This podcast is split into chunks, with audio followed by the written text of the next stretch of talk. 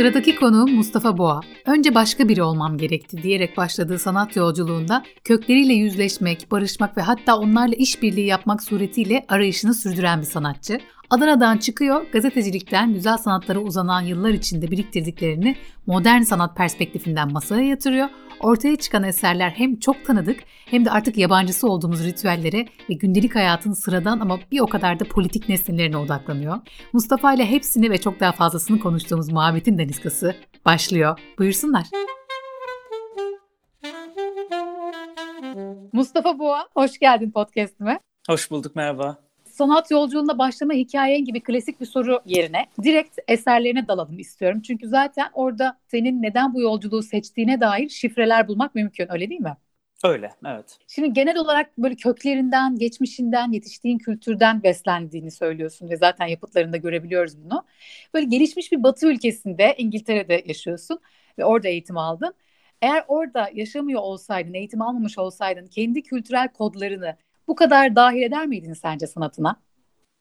Aslında etmezdim. Türkiye'deki süreç içerisinde şöyle bir sorun vardı yani burada ait olduğun şeyi bulmak çok zaman alıyor. Belki hiçbir zaman ona ulaşamıyorsun. Dolayısıyla aslında şu anda sanat sanat kimliğimi yaratırken başka biri olmam gerekiyordu önce. Sanat kimliğimi edindikten sonra aslında kendi kimliğimle, işte geleneklerimle, ritüellerle bağ, bağ kurabildim. Onlarla barıştım.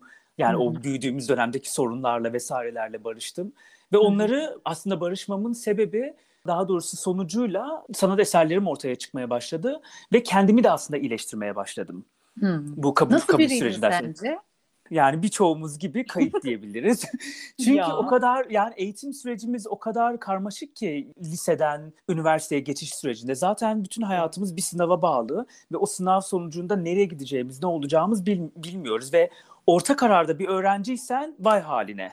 Öyle bir sorun var yani. Eğer ailen seni hani doğru bir şekilde yönlendirmediyse ya da hiçbir şekilde dinlemediyse çok şanslı olman gerekiyor ya da çok çalışman gerekiyor. Ben de orta, orta kararda bir öğrenciydim fakat ne istediğimi e, farkında olmadan biliyordum. Ben hep güzel hmm. sanatları istedim. Hep böyle filmle alakalı bir şeyler yapmak istedim. Bunları yapmam ya da bunlara ulaşmam çok zaman aldı. Dolayısıyla evet. farkında olmadan aslında güzel sanatlar okuyana kadar 20 yıllık bir zaman kaybı yaşadığımı fark ettim eğitim anlamında ve 20 yıl bir şey nasıl bir gerçeklik ee, ve şey böyle hani 35'imde falan ben hani tekrar güzel sanatlar okudum ve işte son 5 yıldır böyle hani kariyerimi oturtturmaya çalışıyorum. Yeniden bir şeyler yapmaya çalışıyorum. Onun öncesindeki eğitimlerim falan tabii ki işe yaradı. Fakat yine de daha erken olabilirdi. Daha erken olsaydı ne olurdu? Onu bilmiyorum. Bunu artık konuşamayız da. Keşke daha hani dinlenilseydim zamanında. Belki bu o süreç içerisinde yaşadığımız zorluklar, acılar falan yaşanmayacaktı. Doğru. Ee, Ama konuşamadıkların evet. şimdi eserlerinde belki o zaman konuşamadıkların öyle değil mi? Kesinlikle öyle. Kesinlikle öyle. Peki Mustafa şu sıralarda Eskişehir'de e, o Mart'ta Maziye Bakma Mevzu Derin sergisi ziyareti açıldı. Sen de Yabancı Nesneler, Süslü Diyaloglar ve Savaş Yadigarı adını verdiğin üç eserinde seçkide yer alıyorsun. Doğru mu? Evet doğru. Şimdi yabancı nesneler özellikle dikkatimi çekti. Bu eserin yaratım sürecinde bizzat aile fertlerini davet etmişsin. Biraz böyle içeriğinden ve amacından bahseder misin? Ben biraz amacını biliyorum. Ve tabii hedeflediğin amaca ulaşıp ulaşmadığını da merak ediyorum. Bu çalışma Center St. Martins okulundan mezun olduktan hemen sonra yaptığım bir çalışma. Ailem uzun süre hep ne yaptığımı çok merak ediyordu. Gazetecilik okuduğum süre içerisinde de, film okulunda olduğum süre içerisinde de hep merak ediyorlardı. Ne yapıyorsun, ne olacaksın, bu nereye gidiyor, sen bir şey olacak mısın falan diye. Ondan sonra ben de onlara bir parça modern sanatı tanıtmak için böyle bir çalışma yaptım. Çalışmayı biraz anlatayım görsel anlamda, hani dinleyiciler de anlasınlar. Kaide üzerine ailemin günlük hayatından ya da Adana'daki günlük hayattan çok sık ya da Türkiye'de herhangi bir yerde çok sık görebileceğimiz objeleri hazırda bulunan objeleri kaide üzerine koydum. Bunu bir stüdyoda gerçekleştirdim ve stüdyoda aile üyelerimi, arkadaşlarımı davet ettim ve o kaide üzerindeki objeleri gözlemlemelerini istedim. Yani sanki bir galeride ya da bir müzedemiş gibi. Ondan sonra ve o süre içerisinde e, birlikte bir diyaloğa da girdik. Hani bu eserin, pardon daha doğrusu bu objenin bir eser olabileceği, onun işte bulunmuş bir nesne olarak sanat dünyasında yer alabileceğini, yani konsept olarak günlük hayattan çıkıp da e, sanat ortamında farklı yorumlanabileceğini konuştuk ve o anları da ben fotoğrafladım. O fotoğraflar gösteriliyor o müzesinde. Ve bu şekilde ne yaptığıma dair bir parça bir giriş oldu. Tabii çok da komik oldu yani. Bundan hemen sonra mesela kendi objelerini seçip gelen aile üyelerim oldu ya da fotoğraftan sonra başka tarzda günlük hayatlarından kesintileri, eser yapabilecekleri önerilerde falan bulundular ve böylelikle aslında bir diyaloğa da girmiş olduk. Çok güzel oldu. Ama biz de sanatçıymışız diye. Vallahi herkes bir sanatçı oluverdi. Öyle. bu zaten şey böyle birinin aklına böyle bir şey koymayı ver herkes her şeyi yapar hale geliyor ya. Tabii yapsınlar. ben hep ondan yanayım yani. Herkes her şeyi denesin ve bir şekilde hani ne yapabileceklerini, potansiyellerinin ne olduğunu görmeleri çok önemli yani. Bu illa hani sanat eseri olarak bir yere gitmek zorunda değil. Bir ifade biçim haline dönebilir. insan kendini daha da geliştirebilir. Bir bakış açısı edinebilir. İlla hani her şey böyle bir eser haline dönüşecek diye bir şey yok. Aslında hani çok kolaylaştı yani iletişimimiz. Ne yaptığımı daha iyi anlıyorlar. Belki son zamanlarda yaptığım daha fiziksel eserler dikkatlerini çekiyor. İşte tekstil üzerine nakış çalışmaları yapıyorum. O biraz daha böyle hani bağ kurabildikleri, direkt anlayabildikleri çalışmalar. Daha konsept olan çalışmaları bir şekilde diyalog halinde konuşabiliyoruz ama. Peki senin performansların nelerden oluşuyor genellikle? Şu ana kadar neleri kullandın? Bir sürü şeyi kullanıyorum. Ben daha önce gazetecilik okuduğum için yazıyı çok fazla kullanıyorum. Fotoğrafı çok fazla kullanıyorum.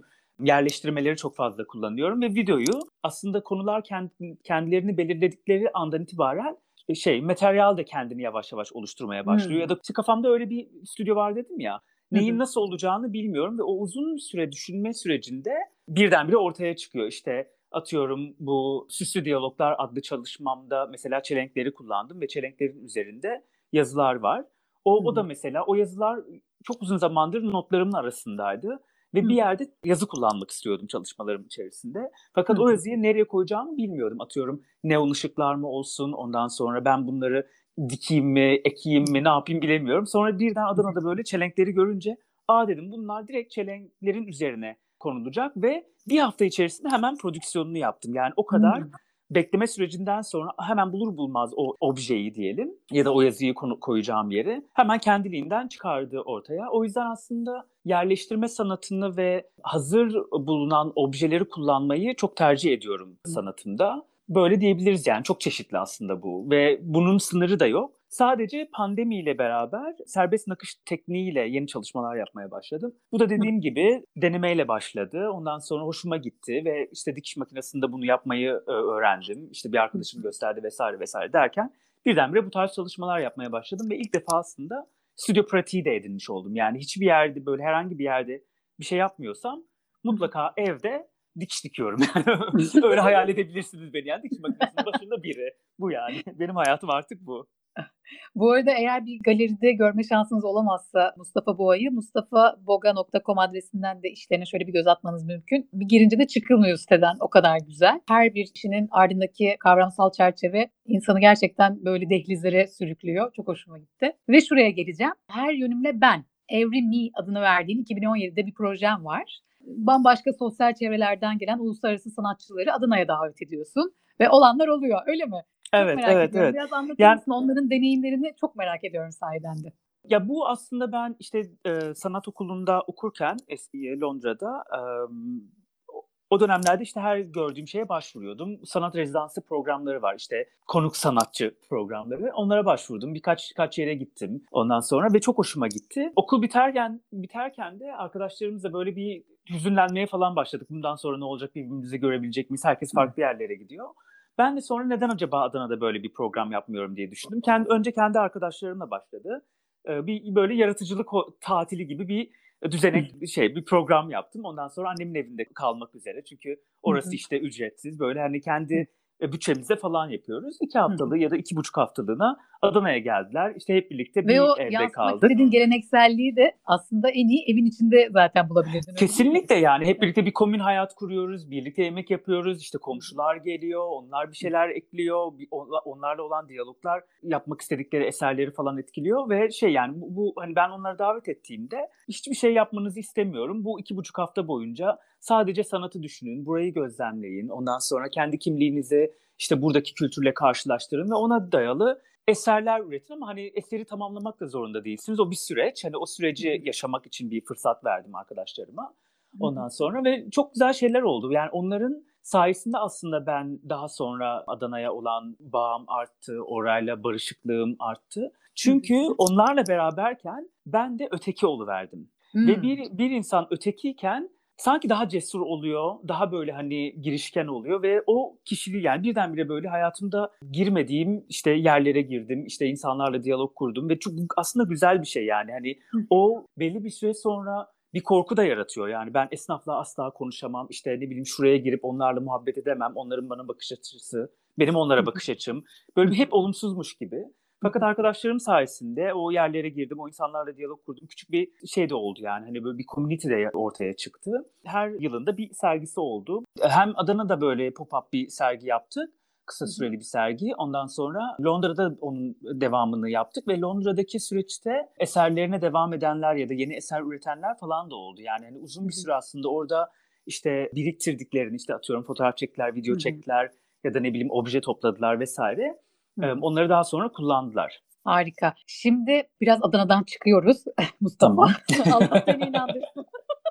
Yaşasın demiyorum. Ben artık Adana'yı çok seviyorum ve her her gittiğimde bir eser üretmek üzere gidiyorum ve onu da düşünüyorum zaten yani oraya gidişimin böyle verimli olmasını istiyorum. Hem aileyi görüyorum hem eser üretiyorum hem onlar işte yardımcı oluyorlar vesaire. Çok güzel bir şey oldu yani. Yani artık yarı zamanlı Türkiye'deyim gibi bir şey de gerçekleşti. Peki şimdi sen hem sanat amacıyla yani işlerini sergilemek amacıyla ya da sadece gözlemlemek amacıyla ya da gezmek amacıyla bir sürü ülke gördün. Bazen bir arıyordum Senegal'e gidiyor oluyordun. Bazen işte Japonya'dan gelmiş oluyordun falan. Merak ediyorum sanatçı gözüyle yeni bir ülkeye gittiğinde ilk dikkat ettiğin şey ne oluyor? İlk ne yapıyorsun?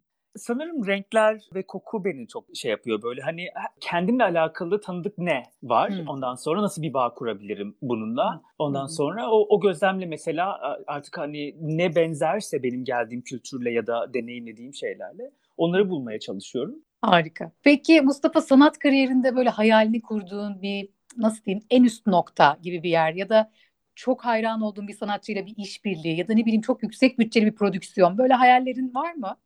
Ya aslında böyle hayaller oluyor arada sırada. Yani biriyle çalışma hayalim açıkçası yok. hani müzelerle var evet. Hani müzelerle var. Hani galerilerle vesaire falan. Daha daha doğrusu bienallerde yer almayı daha çok istiyorum. O, o tarz çalışmalarım var. Ondan sonra ama biriyle ortak bir çalışma çok bana hitap eden bir şey değil. Bunu denedim. Ama sonradan bundan vazgeçtim. Çünkü çok bireysel ve çok kişisel çalışmalar yapıyorum ve onu başka biriyle yeniden yorumlamak zor oluyor. Hmm. Onun haricinde en büyük en büyük hayalim dediğim şey aslında yani açıkçası onun küçük ölçekli ol, olanlığını zaten yapıyorum yani benim için üretimde olabilmek her zaman işte şu anda kafamda olan çalışmaları gerçek hayat yani hayata geçirebilmek çok önemli onları yapabiliyor olmak tayım şu anda. Tabii ki belli bir süre sonra yani her müzede bir eserim olursa ne güzel olur diyorum böyle o kadar fantezi, fantazim de var. Bunun sadece şunu söylemek istiyorum yani bunun bir yaşam biçimi olduğu çok önemli. Yani bir sanatçı olmak hani eser ürettim onu sattım ve müzelerde yer aldığımdan ziyade çok uzun zamana yayılan bir yaşam biçimi haline döndü benim için. Ve bu hani bu hep bu yüzeyde de gidebilir. Daha üstüne de çıkabilir. Sonradan azalabilir de bunu bilemiyorsun ama hani o üretim süreci içerisinde olabilmenin verdiği haz başka bir şey. Yani onun devam etmesi benim için çok önemli. Aslında hep başarı hikayelerini konuşuyoruz ama hayal kırıklıkları da mevcut. Kesinlikle, kesinlikle yani yani başarı dediğimiz şey o kadar farklı ki herkese göre. Onu da böyle hani diğerleri başkalarının başarılarıyla kıyaslayınca aslında insan başarısız daha bence yaklaşıyor. Ben kendi böyle hani yapıyorum, bırakıyorum. Sonra ne olduğunu gözlemliyorum. Ne olacak diye heyecanla bekliyorum. Bazen hani gerçekten bir şeyler oluyor. Uzun zaman bir şey olmuyor. Şu anda OM'da sergilenen çalışmaların birçoğu aslında böyle iki yıl, üç yıl falan hiç kimsenin görmediği, Ondan sonra yapıp bıraktığım bir kenarda kalan özellikle yorganlar mesela 3 yıl annemin sandığında kaldı yani hiçbir yere hmm. gitmedi. Ki onlarla bir sürü yere başvurmama rağmen ve böyle bir şey, böyle bir süreci de var onun hani hiçbir şey hmm. olmadı. Hani yapıldı çalışmalar 3 yıl bekledi ve sonra birdenbire e, dışarıya çıktı. E, onun da süresi var hani bir şey yapıyorsun, kendin için yapıyorsun, direkt sergi için mi yapıyorsun yoksa denemek için mi yapıyorsun sonrasını düşünmeden mi yapıyorsun vesaire onlar çok önemli yani. Gelecek işlerini sormak istiyorum ama bir galeriye bağımlı mısın, bağlı mısın yoksa bağımsız bir sanatçı mısın sen bu arada? Artık bağlı bir sanatçıyım. Bu yıl evet March Art Studio ile çalışıyorum artık. İstanbul'da yerleri var. Peki biraz bize tüyo verir misin gelecek işlerinle ilgili? Gelecek işler e, üzerinde çalıştığım nakış çalışmalarım var ve onlar zaten artık şey hani sürekli var olan çalışmalar. Eğer hiçbir şey yapmıyorsam o nakış çalışmalarımda kendi kurguladığım imgeleri işliyorum. Bunların herhangi bir böyle hani şu konuyu işliyor da bu konuyu işliyor demiyorum ama hani genelde çocukluğumdan kalan işte hatıraları yeniden canlandırmaya çalışıyorum. Arşivdeki fotoğraflarımı kullanıyorum. Ondan sonra bazen de hiç benimle alakalı olmayan bir imgeyi işliyorum. Onun haricinde bu az önce bahsettiğim yabancı nesneler çalışmasının bir sergisi olacak İngiltere'de. Bu çalışma bir fotoğraf serisi bir, bir sürü farklı versiyonu oldu yani. Küçük boyda fotoğraflarla da gösterildi, büyük boy fotoğraflarla da gösterildi. Hepsi birlikte ya da tek tek de gösterildi. Bu kez bir şehrin festivaline dahil oldu. Bu festivalde de şey, şehrin bir sürü yerinde farklı etkinlikler olacak. Benim eserlerimi de otobüs duraklarına asmaya karar verdik ve böylelikle direkt halkla iç içe olan bir sergiye dönüşecek. Ben de orada olacağım dört gün boyunca ve gözlemleyeceğim insanların hani nasıl tepki verdiklerini, neye baktıklarını onu da fotoğraflamayı düşünüyorum bir yandan. Ah, ee, bakalım nasıl bir şeyler çıkacak ortaya. Ama şey de güzel olacak mesela fotoğrafın kendisi işte kade üzerindeki objelere bakan insanlar ve o fotoğrafa bak sokakta o fotoğrafa bakan insanlar da göreceğiz. O böyle hani şey böyle sonsuzluk böyle biri evet. bakıyor öbür, öbür, öbürüne bakıyor gibi bir algı da oluşacak. Ee, bakalım neler çıkacak yani çok heyecanlıyız bu konuda. Mustafa'cığım senin eklemek istediklerin varsa seve seve çok teşekkür ediyorum.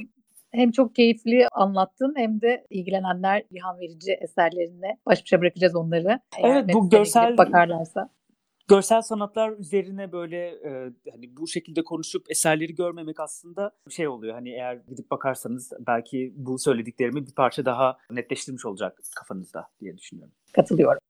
evet. Pekala. Sana güzel yaratım süreçleri diliyorum. Çok teşekkürler. Evet, muhabbetin daniskasında Mustafa Boğa'yı ağırladık. Bizi dinlediğiniz için teşekkür ederiz.